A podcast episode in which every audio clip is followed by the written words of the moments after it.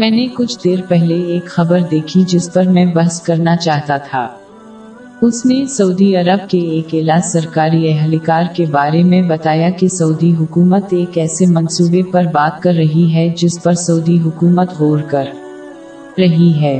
یہ ویزا درخواستوں کو مکمل طور پر کھولنے پر غور کر رہا تھا تاکہ لوگ سارا سال مکہ مکرمہ میں عمرہ کر سکیں۔ فی الحال دستیاب ویزا سال میں مخصوص اوقات تک محدود ہیں۔ حالانکہ یہ ایک اچھا منصوبہ ہے اور اس پر عمل کیا جانا چاہیے، جو حیران کن تھا کہ اس منصوبے کے لیے ان کا ارادہ تھا۔ چونکہ تیل کی قیمتیں برسوں سے گر رہی ہیں اور حقیقت یہ ہے کہ آخر کار تیل ختم ہو جائے گا، سعودی حکومت پوری دنیا میں دیگر کاروباری مواقع میں سرمایہ کاری کر کے اقدامات کر رہی ہے تاکہ وہ امیر رہیں۔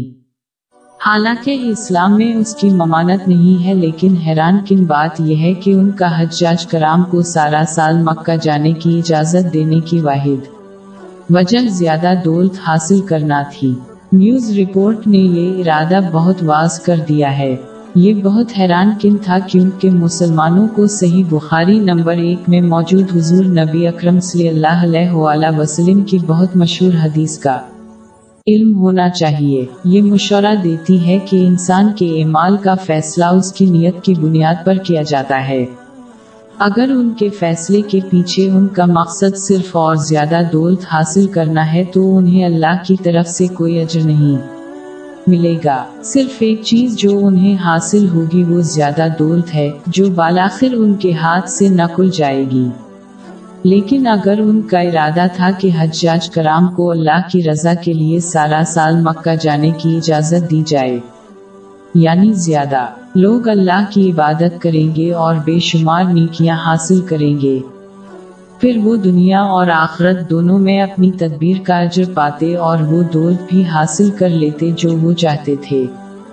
اس کے علاوہ صحیح مسلم نمبر 4899 میں موجود ایک حدیث میں یہ نصیحت ہے کہ جو شخص کسی کو نیکی کی دعوت دیتا ہے اس کو اس نیک عمل کے برابر ثواب ملتا ہے جس کی طرف انہیں بلایا گیا تھا۔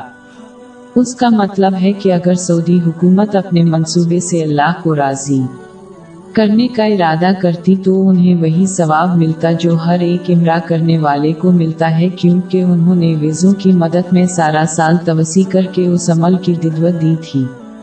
کیا کوئی سوچ سکتا ہے کہ گھر بیٹھے انہیں کتنا ثواب ملے گا؟ اس سے سیکھنے کا سبق آسان ہے۔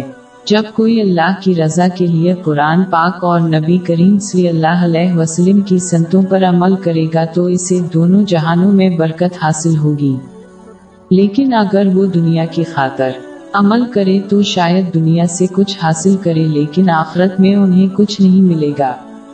لہذا ضروری ہے کہ عمل کرنے سے پہلے سوچ لیا جائے، کیونکہ کوئی شخص محض اپنی نیت کی وجہ سے ثواب سے محروم ہو سکتا ہے۔